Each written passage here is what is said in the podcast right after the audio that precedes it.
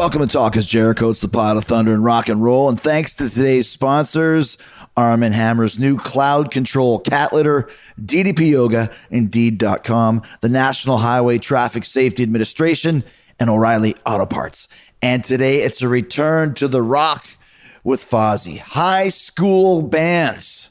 Uh, School of Rock, High School Confidential. Uh, Rich Ward, Frank Fontsere, Billy Gray sit down to talk music. But this time it's all about our high school bands. Fozzy's not the first band for any of us, and you'll hear how we all got started. The first cover songs we learned, the first gigs we played, the first real songs we wrote, some of the ridiculous and short-lived, uh, short-lived band names that we had. And then you can hear how all that turned into Fozzy. And then our spring tour coincidentally starts in May 15th in Greenville, South Carolina at the Firmament. Uh, May 16th, Greensboro, North Carolina at Cone Denim. Nita Strauss opens both of those shows. May 17th, Virginia Beach at the Lunatic Luau. May 18th at the MMRBQ in Camden, New Jersey at the BB&T Pavilion. Then we go July 12th, Mansfield, Ohio at Inkcarceration.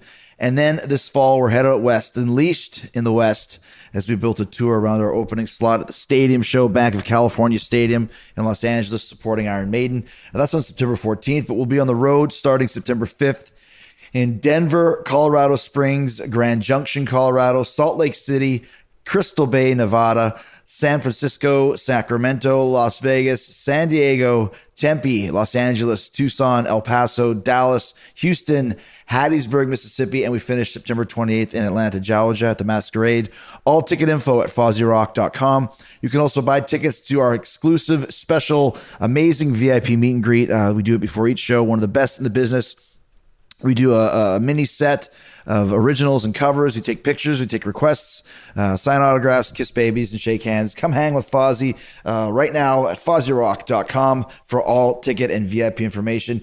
And thanks uh, to all the great sponsors here on Talk is Jericho that make us uh, possible here, including O'Reilly Auto Parts. Trust the friendly, knowledgeable parts professionals at O'Reilly Auto Parts. Our professionals know what it takes to get the job done right. Professional technicians have counted on O'Reilly Auto Parts for years. Come see for yourself O'Reilly Auto Parts, better parts, better prices every day. All right, so um, here we are in Berlin on a day off, big Fozzy tour. Everything's been going great. And the other day we were having a conversation, and Frank, our drummer, came up with the idea of doing uh, a show about our high school bands. Yep. And you said it was my first good idea in 20 years. so it's uh, the, the core members of Fozzy, Frank, Rich, and Billy, and myself. And um, I think that's a pretty good idea. And I guess maybe just start with you, Frank. How did you? When did you start playing drums? I started playing drums when I was 10. I actually started off on guitar, oddly enough. Really? Yeah, and we see how well that went. And uh, just like uh, Alex Van Halen. Yeah, yeah. I wanted a guitar, and I was given a guitar, and I started taking lessons, and it just, I never took to it. It just didn't feel natural. I mean, like holding it and posing in the mirror felt perfectly natural, you right. know, but actually trying to play it. And I, I was taking lessons with this guy who was this old man um, who, you know, probably, you know, was playing for a bebop band in the 40s or something. And um, I just remember he would hold my fingers on the on the strings. He said, "You got to build up calluses on your fingers, see?" And uh, and he had a glass eye, by the way. And uh, was Bugs Bunny's nemesis. Yeah, he was. And he said, "You have to, you know." He, I would like he would show me how to finger a chord, and he's like, "You got to press really hard on the string so you'll get calluses like this." And he would take his thumb and like press on my finger like super hard on the fretboard. I'm like, "Ow!" And I'm like, "This was supposed to be fun," you know? It just I hated my teachers, so I gave that up and so then I decided nah, I don't I don't want to be a guitar player I want to be a drummer. And uh, and then my mom said well we bought you a guitar you didn't really like it so let's just get you a drum and see how you do with that. And she just bought me like a little snare drum and a, on a stand with a pair of sticks and as soon as I had the sticks in my hand I just wouldn't stop you know? It's like okay I guess you like the drums. And so Hold on a second. Drums. I just want to make sure. Yeah, exactly. So, um, okay, so I'll I'll, I'll just kind of throw myself in there. So when I was in uh, uh, junior high school, actually before that, I think elementary school, Wow, that's early. Yeah, early. And I want. I decided I wanted to be uh, a guitar player because I was a big fan of music, as you know, Beatles and whatever. So there was a place at the end of the street in Winnipeg called Kent's Music. And when I went into Kent's Music, that guy also had a glass eye. He was a Scottish guy. You gotta pay your dues. You gotta pay you some money. Fifteen bucks a lesson, whatever he would say. But he had one weird eye going left. Yeah, what's And I remember that? there was a big poster of Jerry Mercer of April Wine on the wall at Kent's Music. I don't know why. There you go. And so Brad was my guitar teacher. And Brad was this kind of a weird guy, kind of had Malcolm Young hair. Um, and he wore, I remember, like red long johns as pants. and uh, I would always have to learn like Irish washerwoman, which is bing, bing, bing, bing, bing, bing, bing, bing, bing, bing, bing, bing, bing, bing, bing, bing, bing, bing, bing. And so I, I learned that one week, and he's like, hey, man, this sucks. Why don't you like? Why don't we learn something? Like, what do you want to learn? Like, what do you like? I like Def Leppard.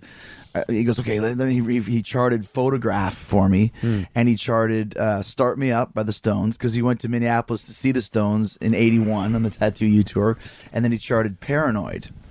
And I remember I was like, you know, I just found out like you know, the song doesn't even have the title Paranoid in it. And he's like, What do you expect it's going to be? Paranoid, paranoid. I am paranoid. So uh, I later gave up the guitar and made the very smart move to take up the tuba in grade seven, where you could take guitar band. And I went into the tuba and I kind of got straight from my rock and roll roots. But Little known fact, tuba very popular with the chicks. Along with the red long johns. and one last thing. So this guy, Brad, he was in a band in Winnipeg called the Crash Test Dummies. Ah. Move forward 13 years later. Mm. So that guy Brad Roberts was my old guitar teacher. Oh. Awesome. huge. He was huge. Yeah. He was so big that Weird Al Yankovic even did a parody of his song. That's when you know you. That's made when you're huge. Yeah. You have made it. The caveat of it is I played a, a celebrity hockey game in 2000 at the Garden, and uh, he was singing the national anthem. I went up to him, hey, Chris Jericho, uh, WWE used to be my guitar teacher. He just totally shunned me, just walked away. Whoa. Just went, he just went, yeah, and just walked away. He had to, he, I even heard him go, yeah, and walk away. yeah, And So Billy, how'd you start playing guitar? I started. I played ice hockey up until the point of uh, about eleven, and uh, always liked Kiss. You know, even even like during kindergarten and all those grades up until you know I started uh, playing guitar. Anyway, I uh, got Please tell me that your hockey coach had a glass eye. after I slapped a slap shot at him. okay. So I uh, I had a uh, a babysitter whose son played guitar. He had an Aria Pro 2 Les Paul copy with a PV stack. I saw him playing um, "Long Time" by Boston, Da-na, ticka, ticka, da-na, ticka, ticka, da-na, da. and uh, I, you know, I really got into it. My dad had a guitar in the closet all the time as a kid, so broke uh, broke out the guitar, asked my mom if I could take lessons and the uh, the guy started teaching me, and I uh, he recommended a teacher in Charlotte who was uh, Tim Murray, and he taught me "Stairway to Heaven." That was my first. Wow. That's a hard song. Oh, dude. Through the through the beginning, he, and he, he picked that song because it had a lot of elements. It had all the finger picking stuff, it had bar chords, and then he taught me the solo. So Right off the bat? right off the bat. Wow. And he would do like Frank did. He would he would press my fingers on the strings. He would do all that, and That's why you were killer when you were young. Yeah. Holy mackerel. and uh, and by the time you know, by the time I finished that solo and and the song, he I always look forward to going to lessons to this guy. Right. So um, Because it had to be fun. it was fun, You know, when you had somebody that dude, could make and he was fun, always was very pra- you know he was oh man you're doing good you're doing let's go to this part let's go to this part so helps with your confidence Right. so um, you know by the time I learned the song my favorite teacher says oh well I'm going to uh, New York I'm going to be moving to New York but there's going to be another teacher teaching you and he's going to be really good and you know you're going to enjoy it and you know it's going to be great so the next teacher comes in and he wants to teach me like Mary had a little lamb type of stuff, and I'm just kind of disinterested in it. So I I would bring him Van Halen songs, and he would be just flustered with it, and be like, "Oh well, this is flashy. This is very flashy." I brought him Spirit of the Radio. Oh well, you need a wah wah pedal to do this. Finally, started you know kind of learning on my own by by slowing tape down back in the day, and. Uh, moved on from there. You, you would slow the tape down. Yeah, with the, yeah. My dad had a little mini cassette player, and it had a, a, a button that would slow it down to half speed. Oh. and I would record the off of another cassette player with that, slow it down on the mini cassette player, and learn the just just really slow notes, but learn how to play it. Yeah.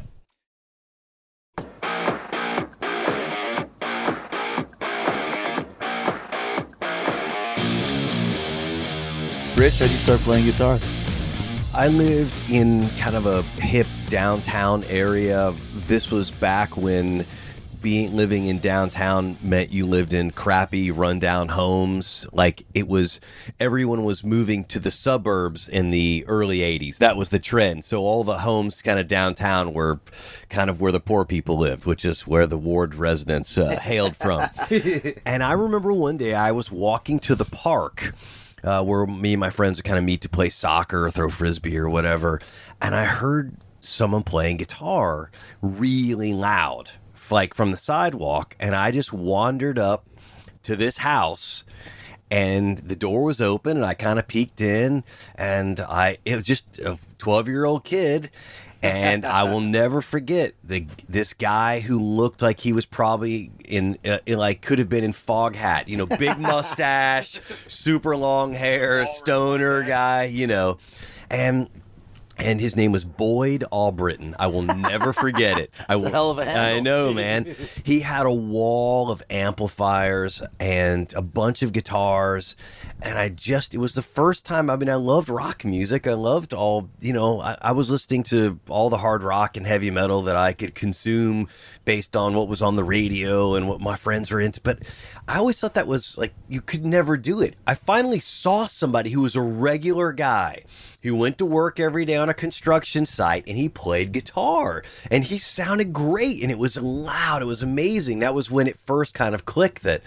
Oh, well, maybe I could play guitar too. Because if Boyd Albritton can play guitar and he lives in my neighborhood, because I thought it was only like, it's like being an astronaut. well, if you're going to be an astronaut, I'm going to have to move to Houston or something to like, you know, like go to the moon. So a friend of mine in the neighborhood and I went in together and we bought a guitar so we could share it. So we would get it on an alternate day. So I would get it what Monday, Wednesday, Fridays. Like a child in a divorce. Correct. Um, because independently we couldn't afford a guitar, and then eventually my dad bought me a 1966 Fender Mustang from a pawn shop, which seems cool now, but back then in 1979, the 66 Mustang it looked like a um, it looked like a bow. The neck was so warped on it. but we would just do what everybody did that I knew, which was that you would listen to the records and you try to figure it out. yeah, yeah. You just like, and you'd have a circle of friends that we helped like a support group. Hey, do you know how to play Looks That Kill? Mm. Do you know how to play Paranoid? And everyone would kind of share what they kind of learned. And the great the, the great tie between Billy Gray and myself, how we kind of knew each other. There was a family called the Gill brothers. Yep. and the Gill brothers were amazing musicians. Yes. And I was friends with the Gills, and so was Billy. But Billy and I didn't know each other, but we know both knew the Gills. Now the Gills could play Rush covers. They were badass. They were the illegit- illegitimate uh, sons or brothers of Rush back in Yes, they were. They were a three-piece family band. Family band. bass Oh, guitar, they were drums. awesome. Perfect. and they were badass. And I learned a lot from them. I would go over, and Kevin Gill was the guitar player, Yep. and I would learn from him. Then I learned from Sean Gilly, who we both knew. Sean Gilly and was I would go up to Reliable Music in Charlotte, which is where all Mark the Kratz. young musicians hung out, and try to get the guys who worked at the music store. You try to watch them and what they learned. Um, and I took lessons like all of us talking, but Mm. I don't know that any of that really helped that much, other than some basic fundamentals like you would if you went to Well, yeah. coach baseball or something. until you're actually playing it. Like you know, none of us, you know, Paul McCartney on down are really musicians that can read charts and stuff like that. And that's one thing that always kind of like kind of is boring about guitar lessons, which is why I think I went to tuba because I was bored just like playing Irish Washerwoman all the time. But um, there was this, there was a high school or a junior high school battle of the bands, and the band that played was called Elixir Frenzy. Which is still, a, you know, that's still a cool, cool name, name, for actually. 1985. Not bad. And I remember uh, the guitar player's name was Garth Kwasnitsa. Which I still don't know how to spell that. And I always tried because I just thought like, what a cool name. And uh, and the other guy in the band, I might be getting this wrong, but there was another great player called Rod Makovic. Who I think now is like a classical guy, but he was like the Randy Rhoads. Both those guys are great. And one of their bands, I'll say it was Elixir Frenzy, they played Flying High Again. And they had candles, like a candelabra, on stage at the high school, uh, junior high school talent show and that's when I was like, "Oh my god, this tuba sucks!" Like I want to, I want to, I want to be like Elixir Frenzy. Do you remember what grade you would have been in? What year? Um, it was just crossing over into grade eight, I believe. So seven is. 83, so probably 1983. So Flying High Again was like the new Ozzy record Yeah. at the time because it was before Bark at the Moon came out. That's so crazy that you say that because that was one of my next big epiphanies as well. Was the high school battle of the bands? I was in seventh grade, or maybe it was a talent show. I don't remember what it was. something like that. Yes, but the uh, there was a group of ninth graders in my junior high. I was in seventh, and they played Jesse's Girl. And I just remember thinking, looking at the these people Yeah. who were not that much older than me, Right, like you said, band. they're guys that you knew in a band. I was like, how is this? Po- they're playing songs, Right, they're solos. Went with through the each same thing. other. Who, who was your guy, Frank? Did you see any band in high school or anything that made you decide to want to start being in a band? Well, I mean, no, I wanted to be in a band. You know, right? Like the first time I saw Kiss on TV, I wanted to be Right. in a band. You know, and But to um, actually s right, find the right, guys, yeah. right? The did it seem though to you so did it seem that like for me it seemed like it was impossible like Yeah. when i see kiss they're in a band it's like that's not i mean Yeah, but you don't know them. Right. But like that's just like for, for me, like like like to go to let's say I don't know Dallas.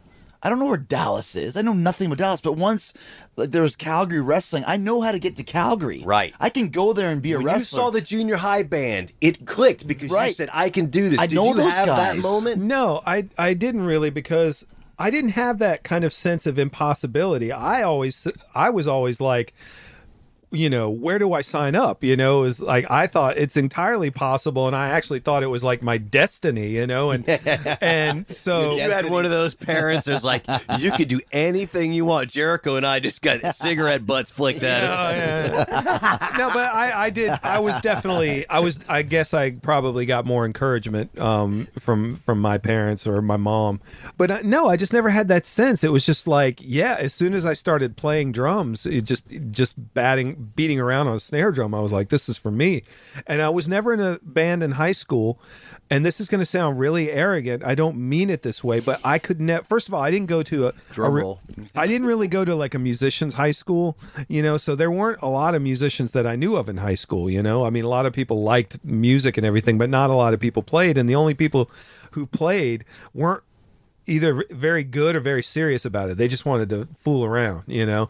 And uh, and I was dead serious, man. It was like I got to be famous by the time I'm 18. I'm serious about this. It's like I got to find guys who want to do this. And so I didn't actually I wasn't actually in a band until I was out of high school. I, the the first time I ever remember playing with another musician though, there was a guy who lived not far down the street from me when I was probably about 12, maybe 11 or 12 and I'd been playing drums for like a year or a year and a half that I found out played guitar. And but he played kind of, you know, he played like a big hollow body, you know, and and played kind of jangly guitar, you know, but I didn't care. It was like, "Can I jam with you?" you know, and he let me actually bring my drums over to his house and set up like in his living room or whatever and we actually jammed and I think he played like the riff for uh uh, Sweet Home Alabama or something, you know. And Frank went, "Doo, doo, and I just started going, you know, just going crazy. I probably drove the poor guy nuts, you know, because I probably played entirely too fast and busy and everything but it was the first time i actually like made music you know like with another person. But yeah like my first actual band that was like a guitar player a bass player and a singer or whatever wasn't until actually i was out out of high school. I couldn't find anybody in high school that was worth playing with How about you, Billy? Did you ever see any bands when you were in high school that made you or junior? I high? did. Um, it was actually junior high school, and I was coming out of elementary school, going into junior high, and all my friends were older. They were already in the junior high school, and they they had already told these guys they were uh, Brian and Patrick Butler. They had a band called U.S. Metal. us great. You remember the name? Yeah, too. yeah, and uh, so you know, going into junior high school, oh, there, oh, you you play guitar too, you know. Um, you we'll let you come over and we'll let you come over and check us out practicing. So I went over and saw them play, and they were playing Crazy Train and stuff Yeah, like yeah. that. And uh, you know, one thing led to another, and I played my uh, eighth grade talent show. We played. Uh, we were called Disciples of the Watch, and we had no vocalists. That's pre-testament yeah, too. and we still, but we still get out there. We played um, "Looks That Kill" and "Ain't Talking About Love" by Van Halen. And like I said, no singer, but you know, the girls were screaming, and it was you know My a first rock and roll no show. either. Yeah, Yeah. no Well, that- singer. well, that's how it started, and I had that same thing. I got a great story to tell you guys about No Singer after. But so, so a- a- as as we start to morph into a band, so when I saw Elixir Frenzy, out of nowhere, my my dad grew up with this guy called Al Ahoff, and they were friends throughout childhood. So we were always family friends. There's two brothers, Kevin Ahoff and Ryan Ahoff. And Kevin one day is like, you know, I play guitar, and he, I remember he had this red st- Str- Stratocaster ripoff for like three years. He never got a new guitar, but he was one of those guys that like like you, Billy, at thirteen or fourteen years old, could play like Crazy Train, but didn't really want to play it. He was always he was a Maiden guy, Metallica. And uh, he was into all these obscure metal bands. So I remember he came over one day, and I my cousin was this guy called Ray Gilby, and he had an autograph from Paul Stanley.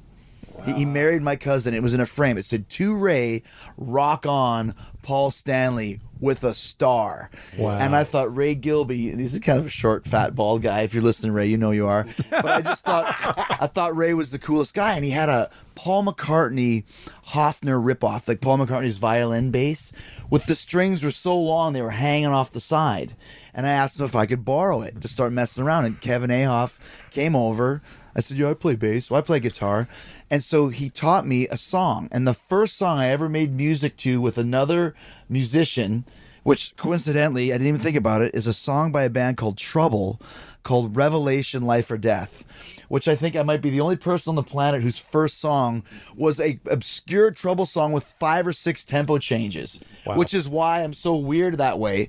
And then the other song we played was Peter Gunn theme. Dun, dun, dun, dun, dun, dun, dun, dun. But I still remember Trouble and No Singer. Bow, bow, bow, bow, bow.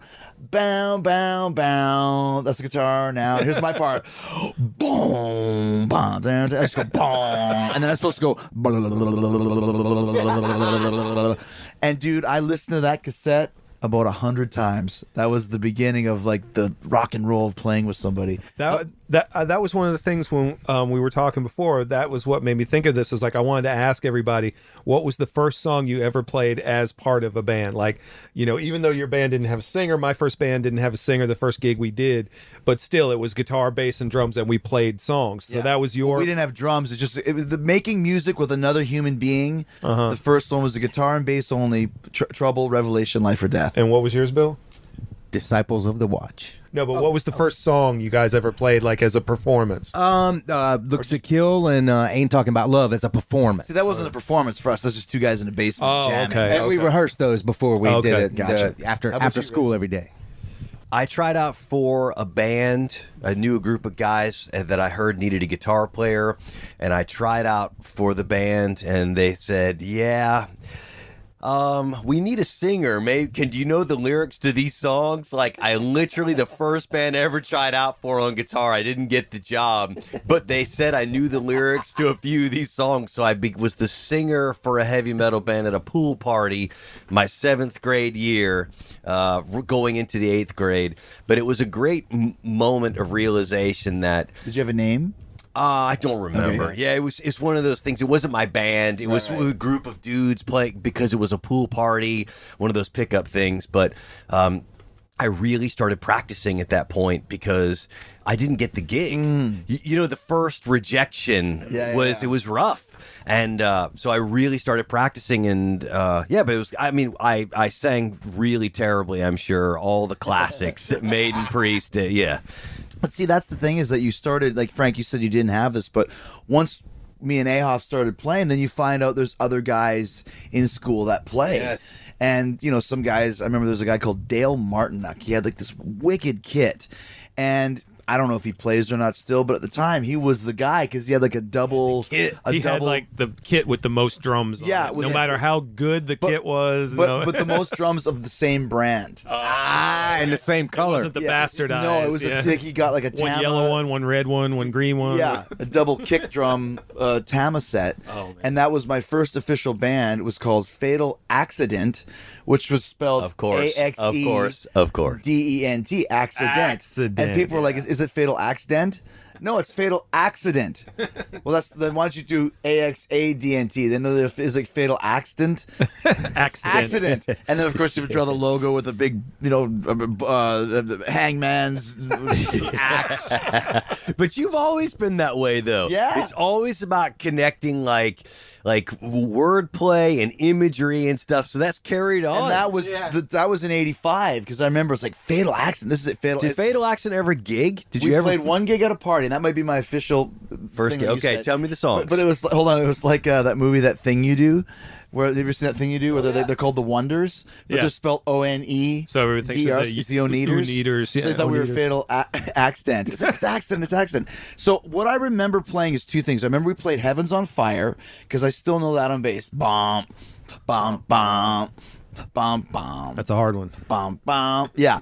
And then the other one, I don't know why we were doing this, and I didn't know the song, but I tried to learn it, was uh, Before the Dawn by Judas Priest. And we had this guy called David Birds singing, and he choked. There's, I don't know, five people at the party, maybe 10. It wasn't like a big movie party. And I remember he was like, Before the Dawn. and people were laughing. So we, we kicked him out of the band during the gig. During the during the game. And they're like, "Who's gonna?" I was like, That "Oh." is strong. And so they're like, Who, "Who's gonna say the last song in the set?" Holy Diver. And I'm like, "I'll sing it." Meanwhile, playing and singing has not nor ever will be my thing. So not only am I screwing up the bass line, which I hardly knew either, I didn't even know the lyrics to the song. so here's what I sang: "Holy Diver, you've been gone too long in the midnight sea. Why don't you climb up a tree?"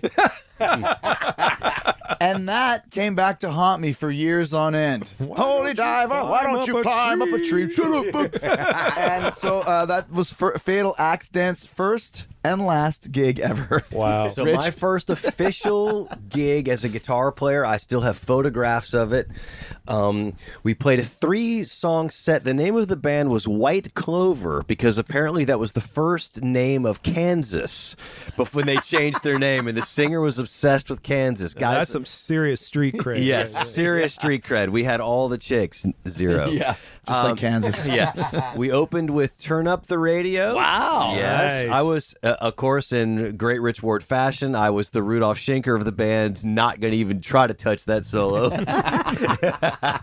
Yeah, didn't that guy like put on like a guitar manual or something? Yeah, I was like, okay, you're really good at playing chords. Stick to it. so we did Turn Up the Radio, I Want You to Want Me, and Still Loving You. Wow. Nice. Yeah, it was a set list good here. set. And for some bizarre reason, my mom got me the fake leather tight pants, you know, to look rock and roll. And I was trying to accessorize. So I got my red soccer shin guards that were like slip on socks that were on the outside of them. So I had these weird kind of red leggings that had a puffy front on them on them to protect in case anyone tried to kick me while I was playing. Nice. yeah, and I uh, one of the guys from the local kind of uh, shop class made me a guitar cord that went to my amp that had chasing lights that would kind of go because back then it's like Yeah, got son. production value. Yeah, yeah, yeah, yeah, That's killer. Yeah.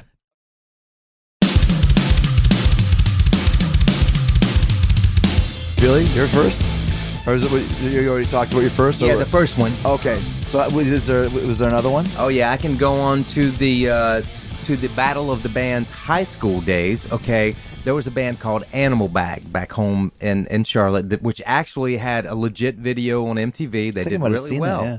And uh, but but before they did that, the drummer and the guitarist and myself and a bass player had a band called Felons. And Fella? um, Felon. Oh, felon. Okay.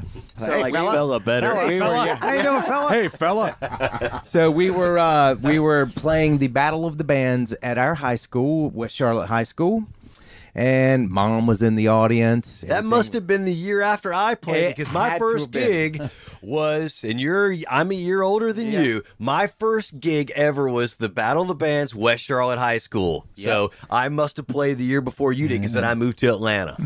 our illustrious singer. Um, while we were doing the gig, we played "Stick It" and we played uh, Stick It! by, We played by Great White. We played Stick It and Fatal Accident too. Okay, so we did.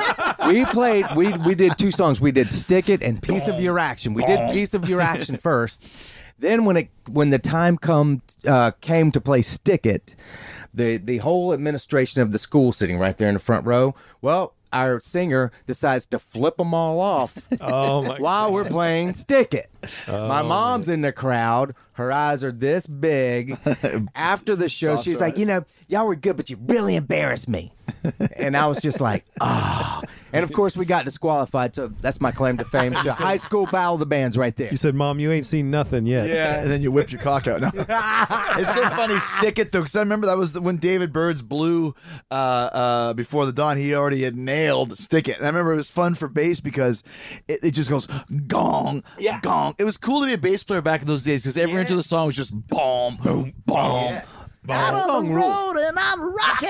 That's my Stick favorite it, line. bam, bam. That was my favorite it. line of the song. Yeah, man I used to rock that stuff. so uh, um okay so as we move forward through through the fatal accident so when i started uh high school a new group of guys were around that were singers and players so me and ahoff were like the the, the package deal and then we met this guy called uh, uh, uh, warren who, uh, Mr. Rumpel. Years later, Scotty Ian famously dissed when uh, we went to meet Anthrax, and uh, deservedly so. He said to Scotty, he goes, "I see that you have ton shaved in your chest. Uh, is that no? Sorry, I see you have, Not. I see you have not shaved in your chest. Is that ton backwards? Because you guys are so heavy." And he goes, "That's the stupidest." that, he goes, "That's the stupidest thing I ever heard," and walked away. I have a hoid. Um, so he was a drummer. Uh. And he had this whole group of guys from the other junior high school that we met up with. So the first band that was the big jam was called Primitive Means, which it was kind of more of a punkier type thing, which is actually a pretty cool name once again. So it was me and Ahoff, and me and Ahoff were pretty good. Like I would, Kevin would teach me how to play, you know, all the Maiden, all the Metallica. We still didn't have a drummer, but I wasn't Steve Harris or Cliff Burton, but in my mind, I thought I was. Like I could do it. So we were playing with a bunch of other guys, and they, they uh, the gimmick of this band was you would try and write funny lyrics. So we had a song called like Chewy Man and a song called uh, uh, uh, Chewy Man. Tipper Gory, I think it was, It was about a zombie Tipper Gore, um, and then the other one was Gay Nights, and the, a lot of these songs would have intros. So the intro for this was taking two cymbals and rubbing them together. So it goes. Whoosh, Oh, Sagayahad, what are you unleashing out of your sheath? and oh then, and then that would start off the big thing. It'd be like gay nights, ding ding ding ding ding ding ding, gay nights, and you would make it. and these are nights like K N I G H T S. Yeah, yeah. And you'd basically just make it up as you go. And Kev would start a riff. I'd follow along. Drums would come in. Guys would shout out some lyrics. Years later, uh, I gave my cousin Chad uh, a copy of the Primitive Means, and we went skiing in Panorama, uh, British Columbia. And my dad and I, and uh, maybe my mom or whoever else, was sitting in the hot tub. And Chad goes upstairs to play some music out of the balcony uh, uh, ghetto blaster, and decides to put on Gay Nights and the whole place is listening to this intro. Oh, Sagayahad, what is that coming out of your sheath? I'm like, Chad, shut it off! Shut it off! He goes, I can't find it. Stop it! My dad's Turn like, that What is this? I'm like, it's our band. He goes, this, well, this is your band. This is disgusting. Turn it off. Well, wait, if you heard the song, you'd really know. So that was the beginning of Primitive Means. Oh my god. well, my my first uh, my first gig, uh, the band didn't actually have a name or a singer. It was just me and two guitar players and a bass player. Uh, my buddy Clayton, who I'm still friends with, um, was playing guitar. This guy named um, Chris. Oh God, he's gonna kill me. Chris Briley was playing bass, and oddly enough, the other guitar player was this guy named Rick Shepard, who ended up working for Dallas Austin um, he ended up being like an engineer for Dallas Austin. So he got like he like you know actually like did did Who's some Dallas really- Austin? He's a famous producer, Okay, from gotcha. Atlanta. Yeah. Uh, he makes beats, man. yeah, he makes beats, man. he ended up in that in that world. I don't think he's still in it, but um, we ended up later. We ended up calling the band Split Image, which I thought was a cool name. but uh, we with played special guest Fatal Accident accident. and primitive means.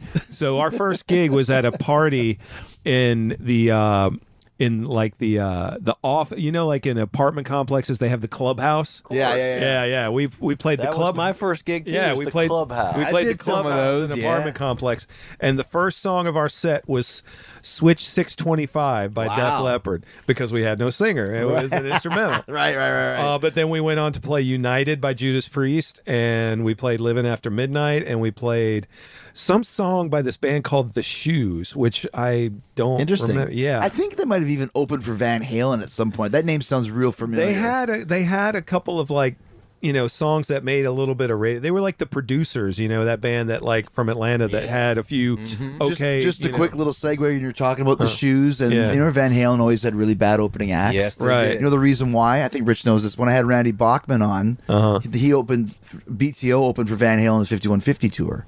Because Sammy Hagar said, I don't want anyone coming on stage and just thinking about David Lee Roth. I want you guys to go out there and play 30 minutes of your biggest hits. Mm-hmm. And literally, as soon as BTO finished, Van Halen started.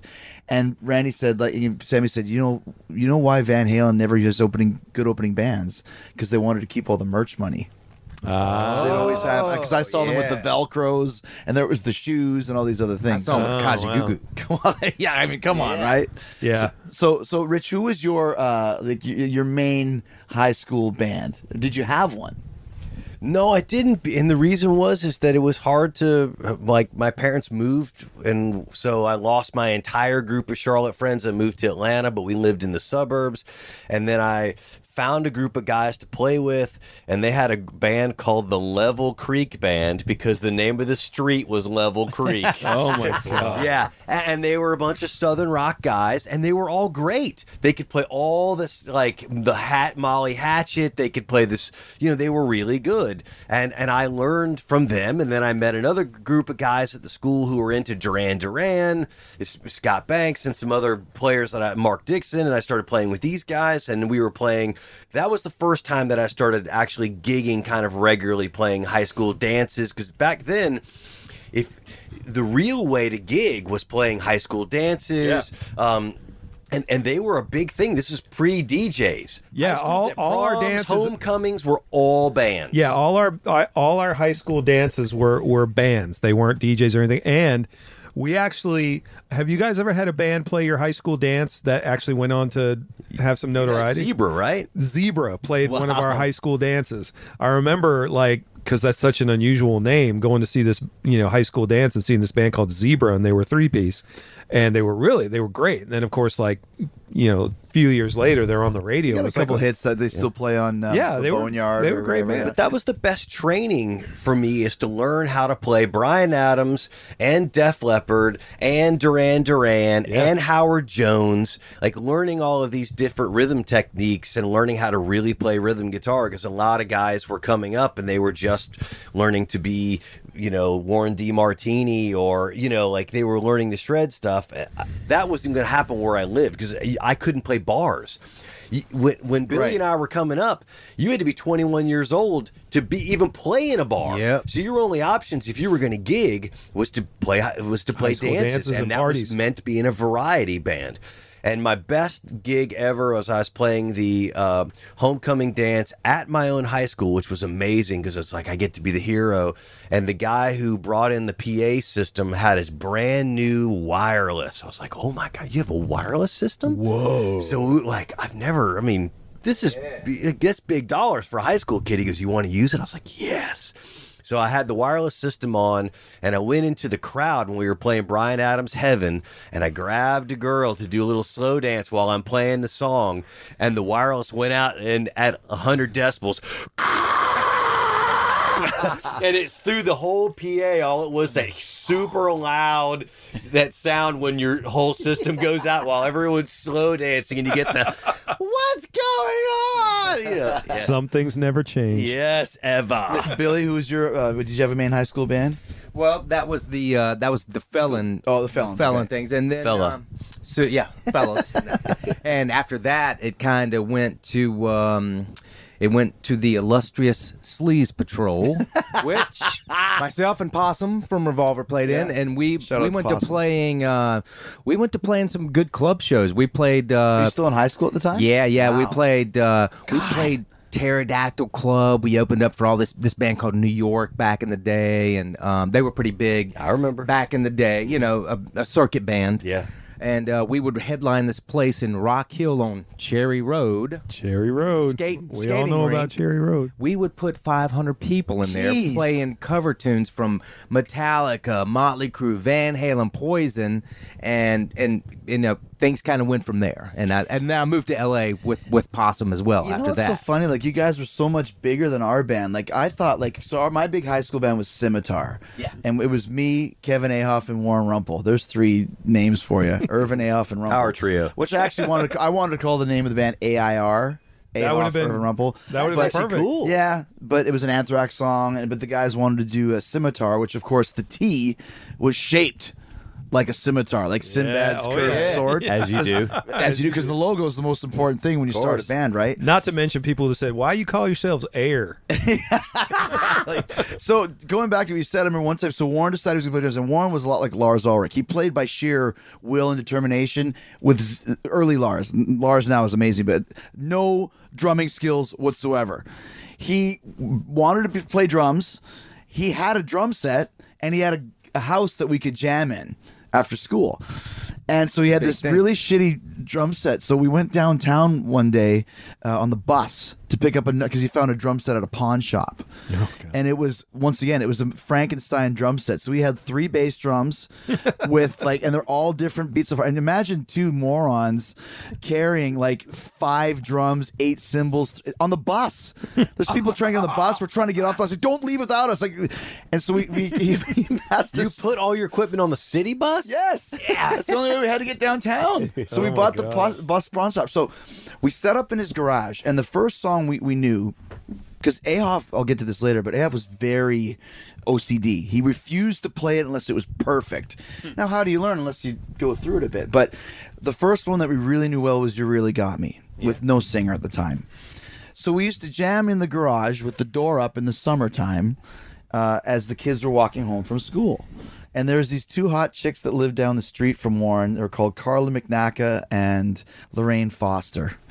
And so every time they were walking home, we'd start, get, get my guys, banana and dude, we had long cloaks that we bought at like uh, Salvation Army, like you know the the look, like kind of the For rehearsal? yeah, kind of poison, but also Maiden was kind of doing that the stuff. wizard sleeves. And The- yeah, I had a big red one. It was called the Simicoat. oh my god! Banana. Yeah. So we do this every day, and finally, after about a month of this, they walked by, and the one chick said, "Don't you know any more songs?" and the other one, "And doesn't anybody sing?" This sucks, or something like that. So they walked by, and they were like, "Well, I guess we should try something different." And that's when we started. Actually, we did the we we learned more originals. We were always writing original stuff, and that's kind of what our thing was, which is probably why we never played any real shows or anything like that. Yeah, well, back then, being an original band, it was virtually impossible. Well, and it was just for us trying to learn and get better. We knew how to play. You know, we do. We knew most of the Maiden catalog up to Somewhere in Time, most of the Metallica up until Master Puppets, because Ahoff could teach us that stuff. And Warren was out in left field, but at least we kind of knew it. But what was the first original song that you ever wrote? Yeah, I don't really know. I have tons of cassettes of first ideas, but nothing ever became anything until Stuck Mojo when we first started. It was first real band. I had, you know, when you when you first start off and you've got a band and you go in the studio and record it, but I.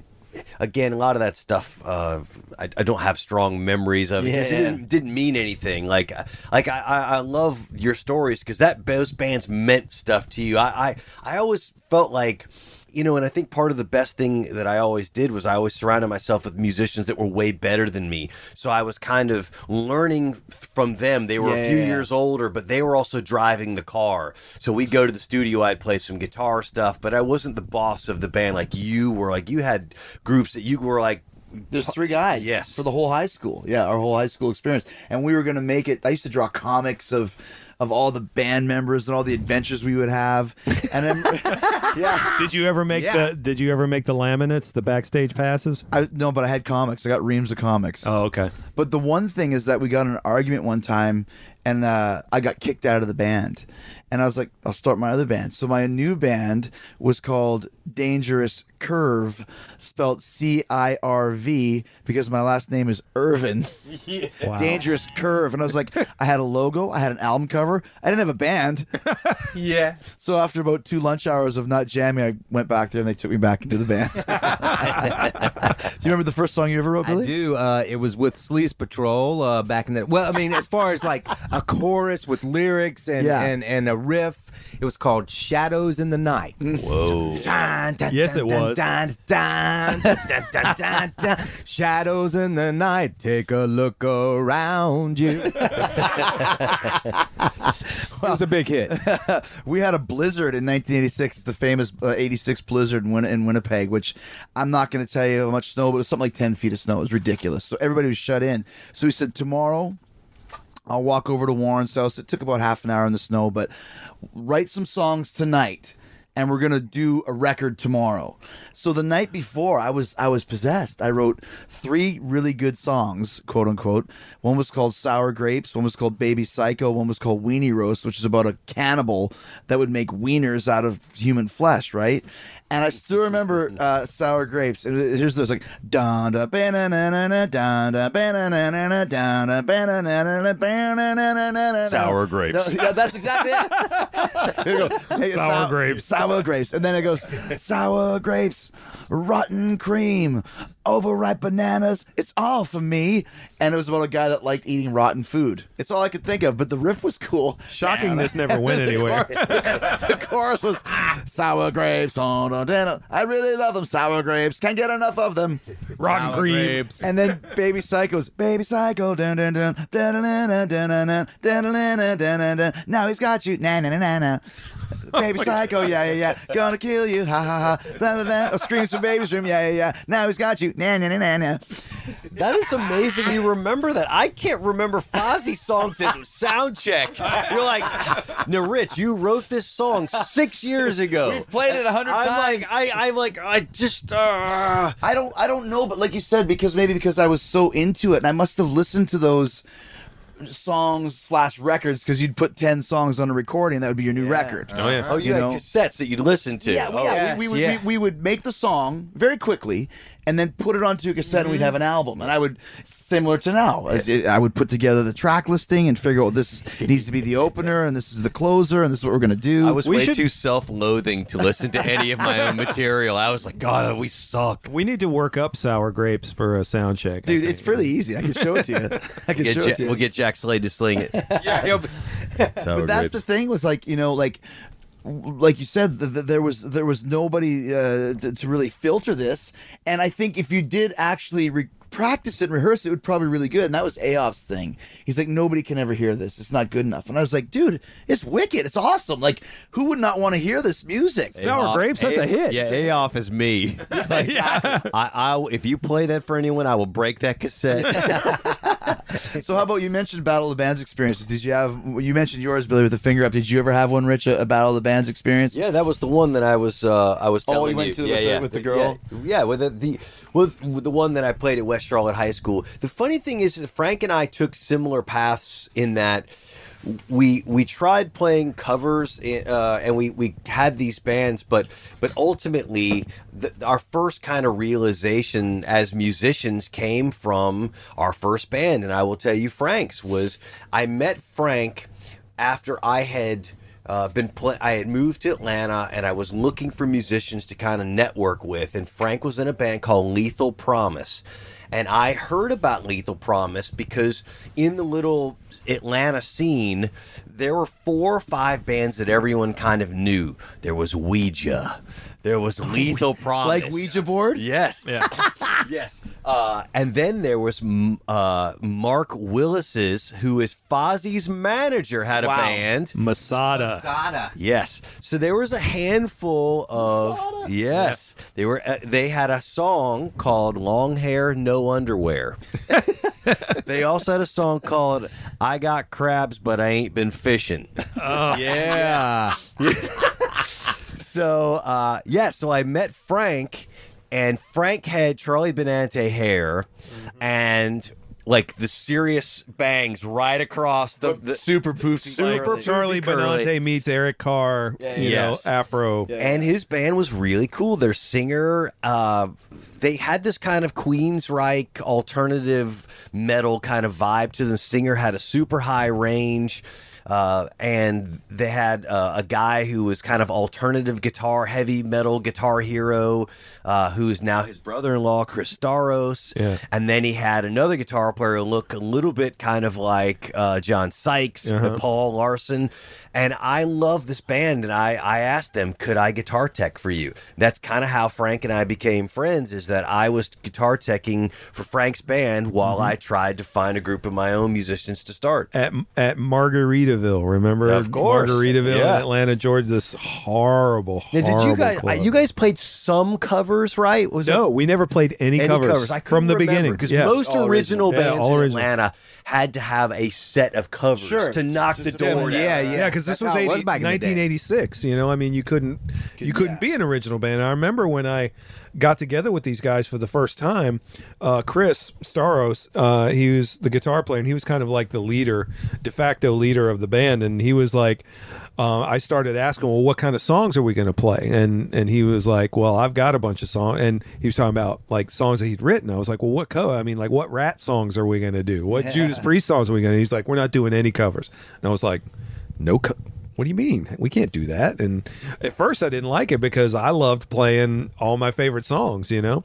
And he was like, "No, we're not. I'm not wasting time playing covers. We're playing all our own stuff." And that's what we did from the beginning. And it was hard to get gigs, you know, doing that because everybody wanted covers. In fact, we got booked at this club where they didn't know we were an original band. they booked us for like a, a week of playing like you know one night stands for like a week in this club. And the guy said, "Well, how do you want me to advertise this on the on the little thing outside? You know the lit, yeah the marquee outside." And Chris said, "Yeah, so and so presents all original rock music with Lethal Promise." And the guy's face just went like. Y'all don't play any covers. The Frank's band had, of course, the they had their like Iron Maiden, like every band, they had a song "Lethal Promise," which Yeah, was of the closer. It was it was great, but my favorite song in Lethal These can be found on YouTube, by the way. Yes, my favorite song by Frank's uh, Lethal Promise outfit was "Titties and Death," Jeez, which is Tit- song. just Damn. just tits and death. oh tits and death. Sorry, yes, That was the title. Yeah, Tits. sorry, yeah. I don't believe that one's on YouTube. It doesn't make our epic song uh, "Why'd Why'd You Kill Grandpappy" seem like such a bad song title. Well, tits and death was was clever because the whole idea was it was the reason why young dudes went to go see horror movies was for tits and nice, death, nice. Yeah. and it was a heavy song. It was pretty heavy. Yeah. yeah. And, and that's what "Why'd You Kill Grandpappy" was a song about that, about a murderer that killed grandfather. But it was nine minutes long. What would we do? this is great, though. Don't forget who we were playing, who we were, who our heroes were. This Maiden- was Scimitar. after Maiden all. and Metallica. Yeah. so what we did, it's very much what Lars and James do now. We re- record a part, stop the cassette, rehearse the next part because there was lots of tempo changes. Record that, stop the cassette, so it'd be like inebriated.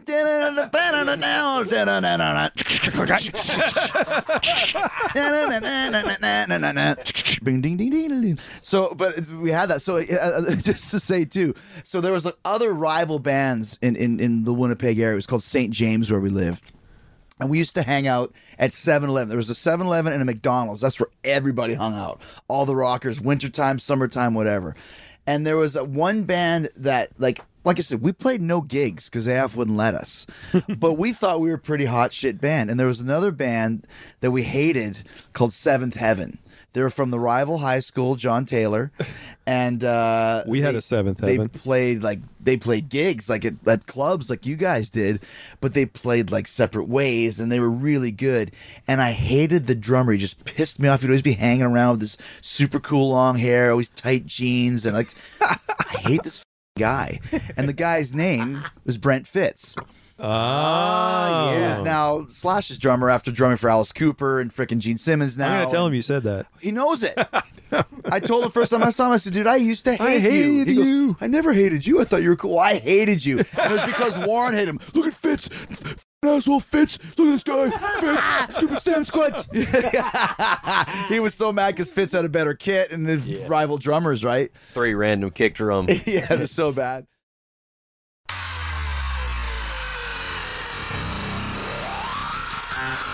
So Billy, when, when you first, uh, um, how old were you when you first moved to LA? I was 17. Gosh, so you're still high school age. Yeah. Did you graduate? No, I didn't. So I you got dropped it. out. You Yeah, proverbial a GED, musician. Yeah, and and uh, John or Possum had already moved out there, and he had a band. They were called Forced Entry. The guitar player quit. All right. so he had uh, he had already they had already played a few gigs out there, and um, the guitar player quit. So he calls my mom up one day, and I wasn't doing good in school, and you know, this and that and the other. And she's like, "Well, John called the other day and talked to me. Would you want to move out to LA?" I was like. Your mom Yeah. asked you. Oh yeah, I was like, pretty "Hey, "Are you kidding? Hell yeah, mom!" My mom would have erased that from the answering machine. Mom was like, she, mom was like, "You, you I would wanna have never do it? You gotten wanna that go give it a shot?" God bless mom. You know, Way to Yeah, go, good for her. Mom. Good. She did, and um, so I moved out there. We played all the clubs. Did on she? the Did you have money, or like, what, did you get? Did she, you helped- some well, money to go? Yeah, they there? helped. My family helped me out. Then I got a job as a telemarketer out there. 6 a.m. to 12:20 p.m. every day. What- What's your job? just getting on the phone, getting the per- getting the sale going. Then you would get the closer to close the deal. were you selling? Selling office supplies. And the first, I'm gonna call you Dwight The first Schrute from person, now the, on. the first company I called when I got out there was Mom's company. I had to sell them office supplies. Okay, so so pretend you're the phone rings. Hello. hey, this is Billy from such and such. Uh, uh, who do I speak to you? Who do I, who do I speak to about your office supply purchases? Uh, that would be me. I'm in charge. Okay. Um. Well, let me tell you what I got going on here. I read off a script, you know. then I would get to the point where, oh, okay. Well, let me let me introduce you to Sam. He's my cl- he's my boss, and he's gonna close out the deal here for you. And Wow. it would, That guy would come in and throw it down. yeah, that's it would strong. go from Hey, there. and just the seven degrees of Ward and Gray.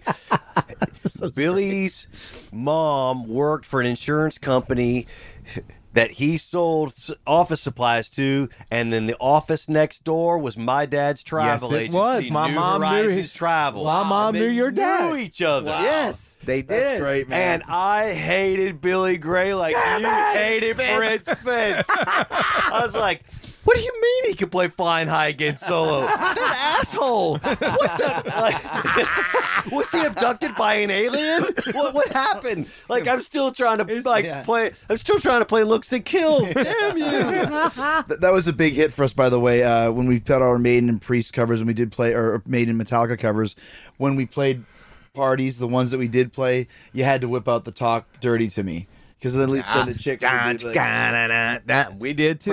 Sleaze Patrol played it. It's such a bad song. never liked it. Chicks loved it. Yeah, they did. play that. Did Sleaze Patrol become lickety split?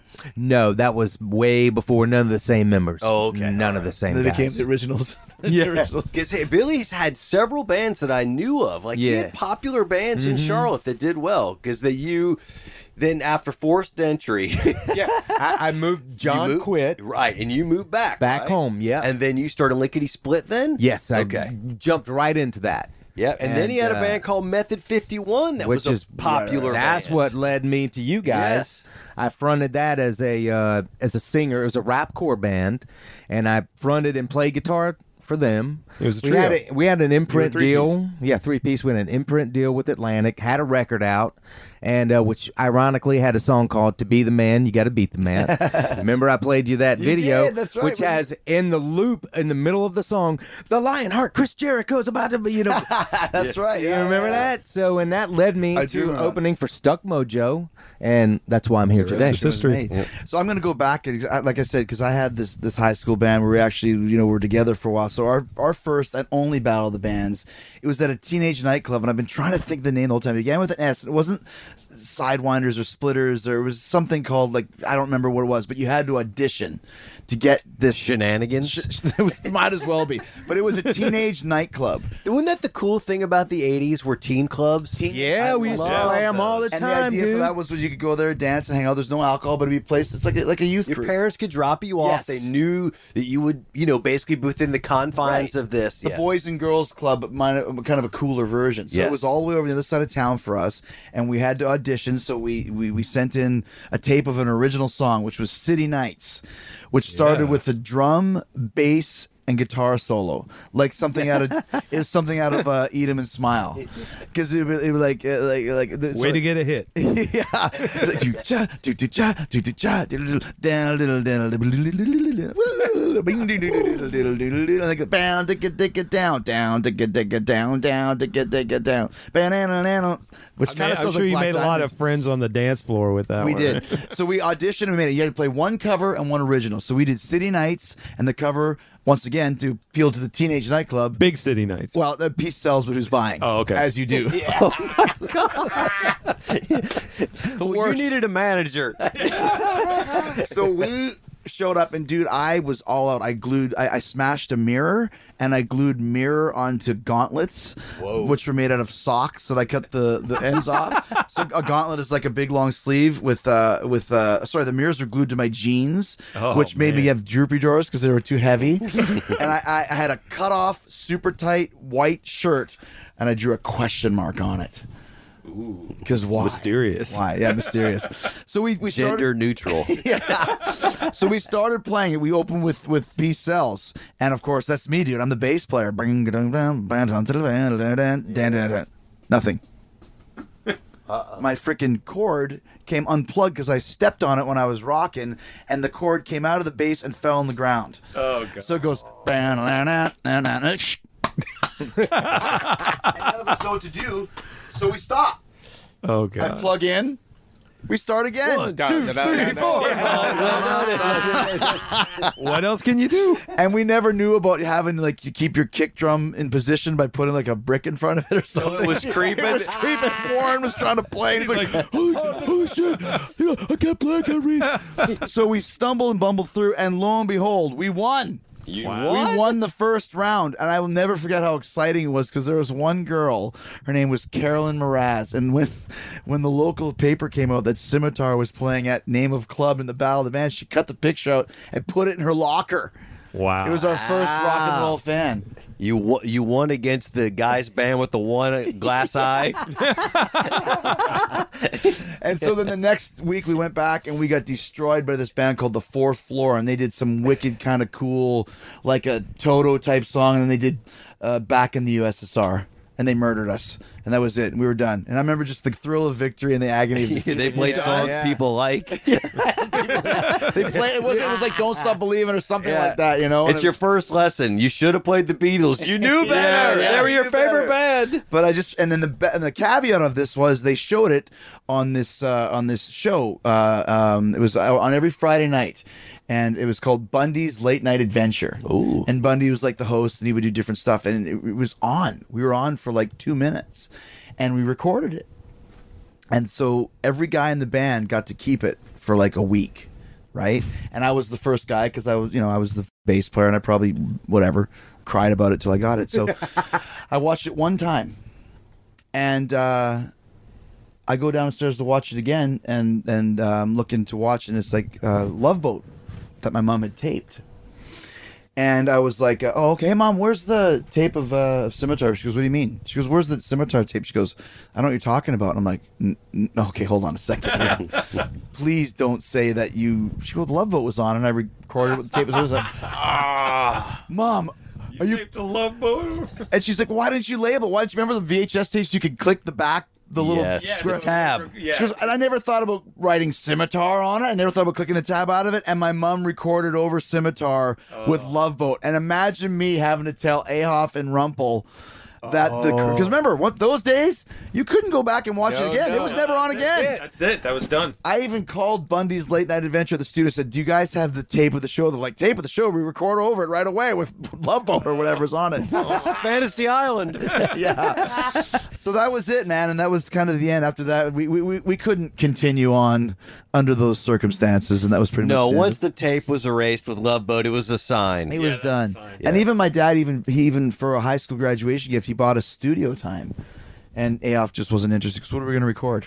You know, and I was like, well, can't we record something? He's like, no, we're done. The tape's recorded over. We're finished. Oh, Now, now, fast forward now as a dad, have you ever done something like that like accidentally erased over a dance recital It's, or it's different now though because everything is recorded on like a phone or so it's, it's, it's Everything's it's, so it's out there. Yeah, yeah. That's like a great point. you know now you would if it was on TV you would just DVR it and if you erased it I mean you know somebody else would have DVR'd it or you can find it or they replay it or something you know YouTube Yeah, Yeah. YouTube. I was gonna somebody would have found it you know what It's I mean But so that's just how it true. was Yeah, back in these those days, everything everything's out there now. I mean, there's so many things that are just gone. you Yeah, know? I agree. Yeah, there were yeah. so many moments of my career, even like like into you know making records that things had just gone into the ether. You know, Yeah. pre YouTube, and you've got Yeah. a video cassette of it, but I don't know where that video cassette or did it get You erased? didn't label it just- exactly. Exactly There's, right. uh, there was a cassette of that first gig that I did um, with that band with no name, where we, you know,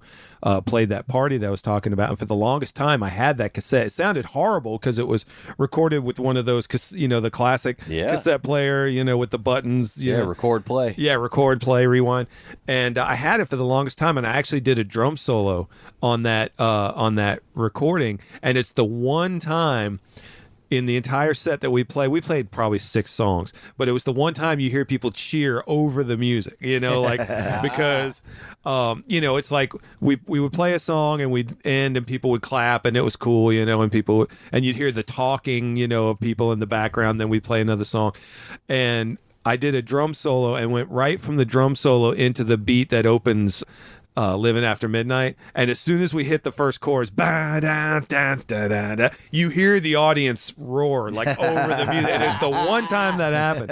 And it's like, I'd give anything to have that tape. that to the know? end. We had this, I just always remember there was this guy in the background who was a friend of mine from high school, this real rednecky dude.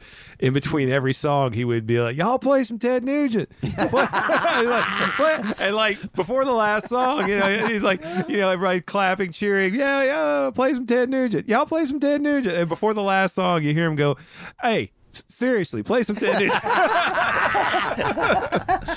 We uh, just, just as we wind down to a couple last thoughts. So, so we mentioned City Nights. We actually had a video for City Nights that we recorded, and then we recorded a video for another song called Stranded, which I I, I based on a Stephen King uh, short story called. concept videos? yes. Oh, my I'd god, give that's anything amazing. But it had, it had nothing to do with one of the. So Stranded was based on Survivor Type, which is about a guy who's stranded on an island and ends up eating himself. So that's what I was writing about. Hey, you know why? Because Anthrax wrote about Stephen King. I should write about Stephen King too. And that started with a bass solo. Ding digga digging, ding digga digging, ding digga digging, ding digga down, ding digga digging, ding digga digging, ding digga digging, ding digga down. Uh, and so the opening concept was Scimitar walking through the schoolyard and being accosted by a gang of toughs. And they're like, who are you? We're Scimitar, and we're we're super tough. And these guys are, who are you? Who We're are Scimitar. you? Were they were they from Asia or something? It. It's like it's like it's like Scimitar sucks, man. Yeah, you suck. The bass sucks, the guitar sucks, and the drums suck. And we think Scimitar sucks. And then we go, Scimitar, like Voivod. and then we attack, and there's a big gang fight, and we beat the hell out of the whole gang. Boy, and you then guys we, were ambitious. and then we just keep and then we just keep walking. No, wait a second. It was just for City Nights. We were playing Stranded as we were walking on the Ghetto Blaster. We beat up the villains. Then we went to play uh, Stranded, and then we went into the City Nights video. How did you edit it all together? Um, we had a guy who could edit with a with a, a cord from the VHS camera, which was very big. Yeah, it of was like course. a I actual camera. But if you plugged it into, he was kind of a like a real techie type of guy. He wasn't in the band, and he could figure out how to edit. Now every edit, much like the Why Do You Kill Grandpappy, had had like a little.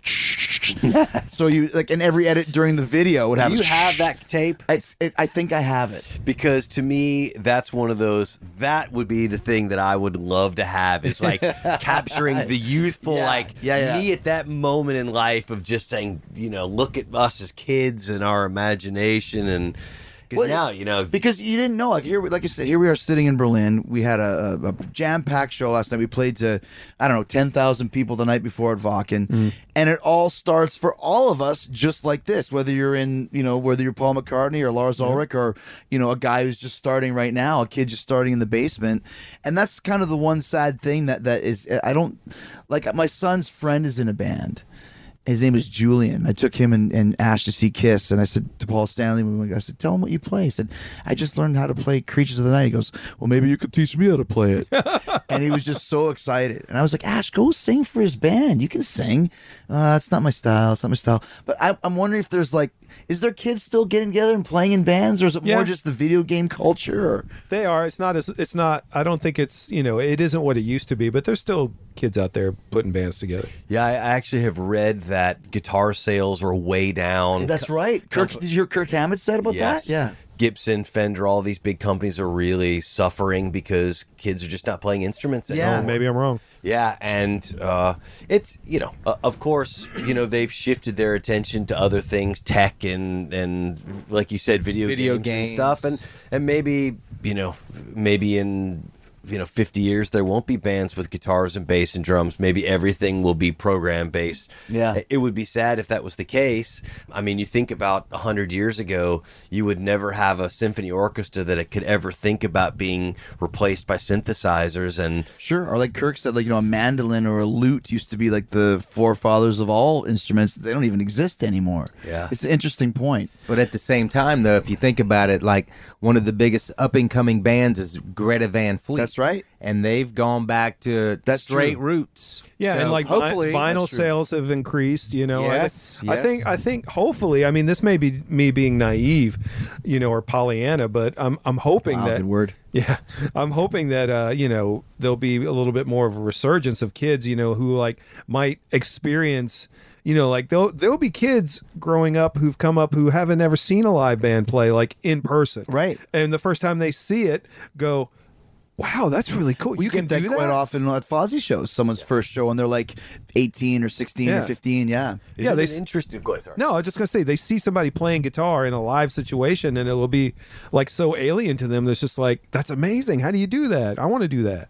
Isn't it interesting that you brought up the hottest kind of new upstart band is Greta Van Fleet, and then you bring up the idea, uh, the the concept of how there's been a big resurgence for uh, Vinyl. for vinyl, which both harken back to kind of a, a desire for nostalgia because Greta. Van Fleet is is nothing more than a, a real dig back into some retro Sure. approach Yeah, in yeah. music. Totally. So maybe that is the answer as music kind of lurches forward kind of into the retro age maybe there is room for young kids who who love acdc or motorhead and can embrace kind of Yeah. these kind of rootsy The raw. like greta van fleet who are obviously influenced by zeppelin and bands like that even I mean, how does say it make you feel when how how does it make you feel when you see like a 17 or 18 year old kid wearing a Zeppelin shirt or an ACDC shirt? Or know? how does it make you feel when you see Greta Van Fleet being the hottest band in the Lanterno and they're 20 years old? right? Yeah. I mean, that's good for rock and roll. it's good it for all Totally. of us, you know. Uh, a cou- a couple last points. As uh, when I went to Calgary to start wrestling, I met another guy called Lenny Olson, uh, who we started jamming together with a drum machine, and um, we made a record with the band name of uh, Great Caesar's Ghost. And we made copies of the record and we put them on sale at Big Rock Records and CDs in Okotoks, Alberta. And we sold more copies than Elton John and Nirvana. We sold four, they sold three. so we made a big sign. hey, outsold Nirvana and Elton John. Uh, and a song on that record was a ballad that I wrote on guitar and vocal only based on a Helloween song called Longing, which is a Michael Kiske basically, just guitar and vocal. And the song is called God Pounds His Nails. Years later, I took those lyrics, gave them to Rich. And that's where the song "God Pounds His Nails" came from. Oh, that's cool. Little, we little known, little known fact. we outsold Madonna once. yes we did Yeah. Where? Big Rock Records and Tapes. Go ahead. Yeah, well, it was at uh, Virgin Records. She had an album release, and Rising was released. The Stuck Mojo album Rising was released the same night. But we did go and do a. Did we do a signing that day? Yeah. yeah, we did a signing. So I mean, you know, we we cheated somewhat, but We- still, it looked good to look on their weekly sales. Yeah, their we weekly were number sales, one, and we Madonna sold like was number two. 4,800 That's cool. records, and she sold like 35. It's like we sold almost 5,000 copies, and she only sold like 35, and she's Madonna. Yeah, yeah, but yeah, at that Virgin record. at that one location. I'll take it though. Billy, uh, when you were on the Sunset Strip, what was your favorite gig that you ever had? Did you ever play with anybody cool? Um, yeah. At, well, my favorite gig was at the uh, at the Roxy, and uh, it was with the band called Pretty Boy Floyd. They weren't one of my favorites, Yeah. but, But they're the a big band, place yeah. was packed, dude. We were main support. It was an awesome show and something I'll never forget. Right, right. Yeah. That's amazing that uh, Billy Gray tasted all of this stuff That's what I first. mean. Yeah. He and you're tasted talking it. about Played on the 1988, Sunset Strip. 1989, 88. Like you, you were part of that scene, dude. Like we watched Decline of the Western Civilization. Yep. You might be in that movie in the My crowd buddy, somewhere. my buddy was in the. My roommate was in the movie. His he was in a band called Tommy Rot. Tommy Rot. we know Rot. that He's guy. it, yeah. My band I is called Tommy Rot. Tommy Rock. Yeah, yeah, yeah. And I started Stuck Mojo in 1989, but we didn't get our start. I mean, well, we, I, we we we eventually started opening for some nationals, but we actually didn't get our record deal until 1994. So Billy was already.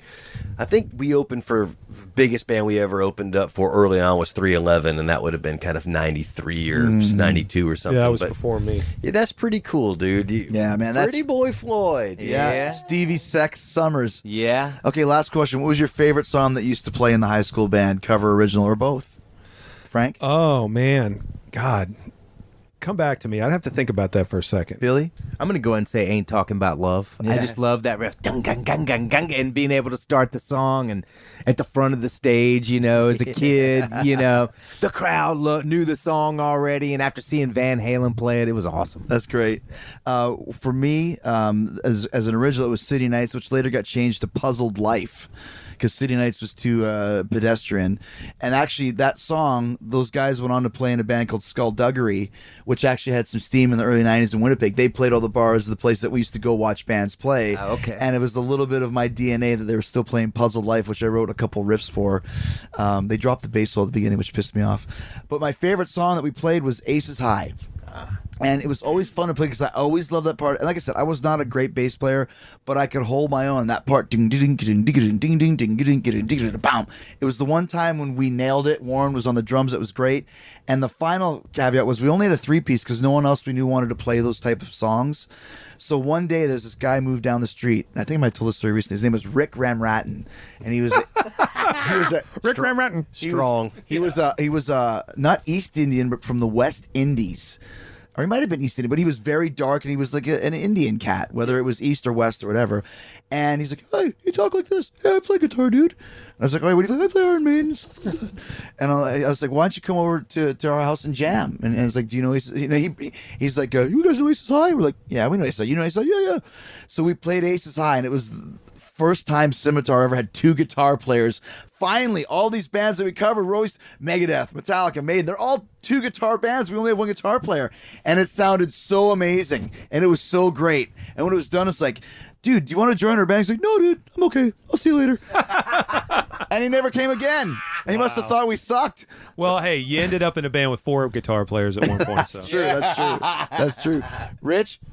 I'd probably say uh, I, I so I go not the obvious thing, but that that uh, kind of high school dance band we used to play INXS. Don't change.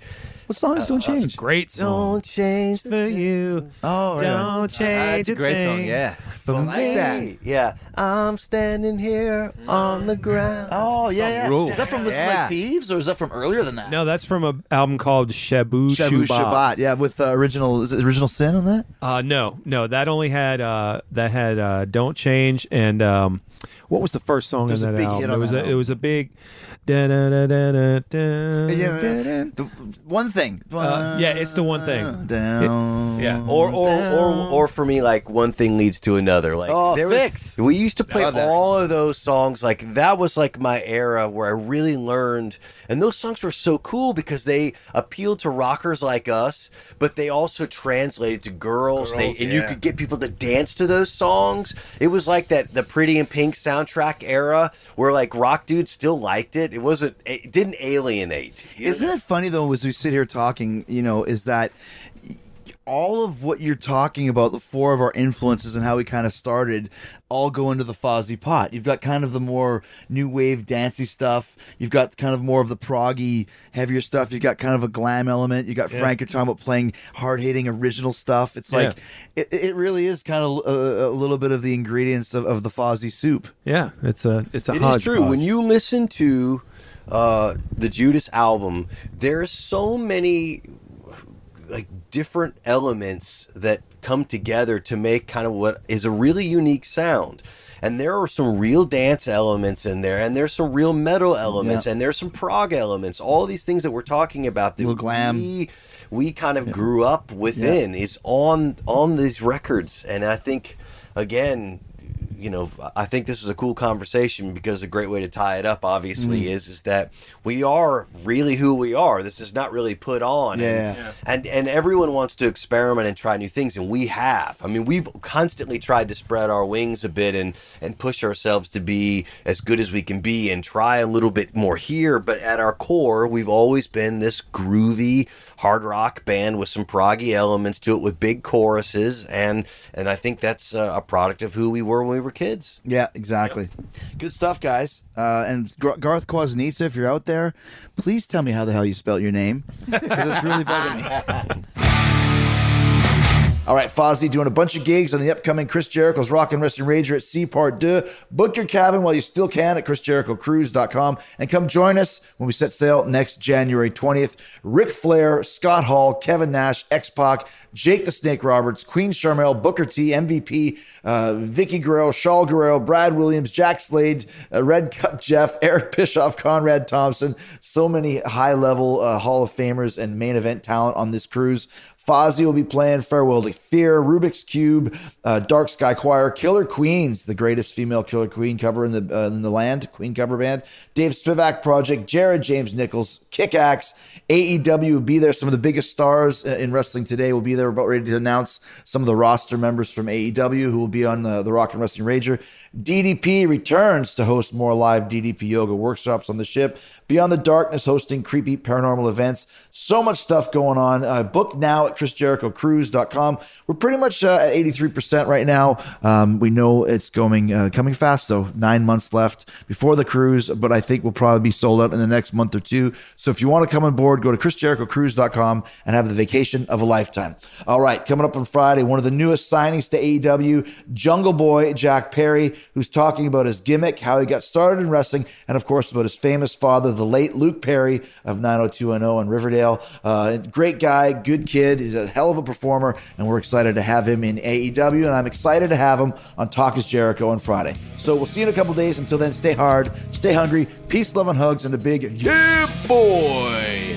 Sour grapes, rotten cream, overnight bananas, it's all for me. That's from Sour Grapes by Scimitar. Oh, yeah.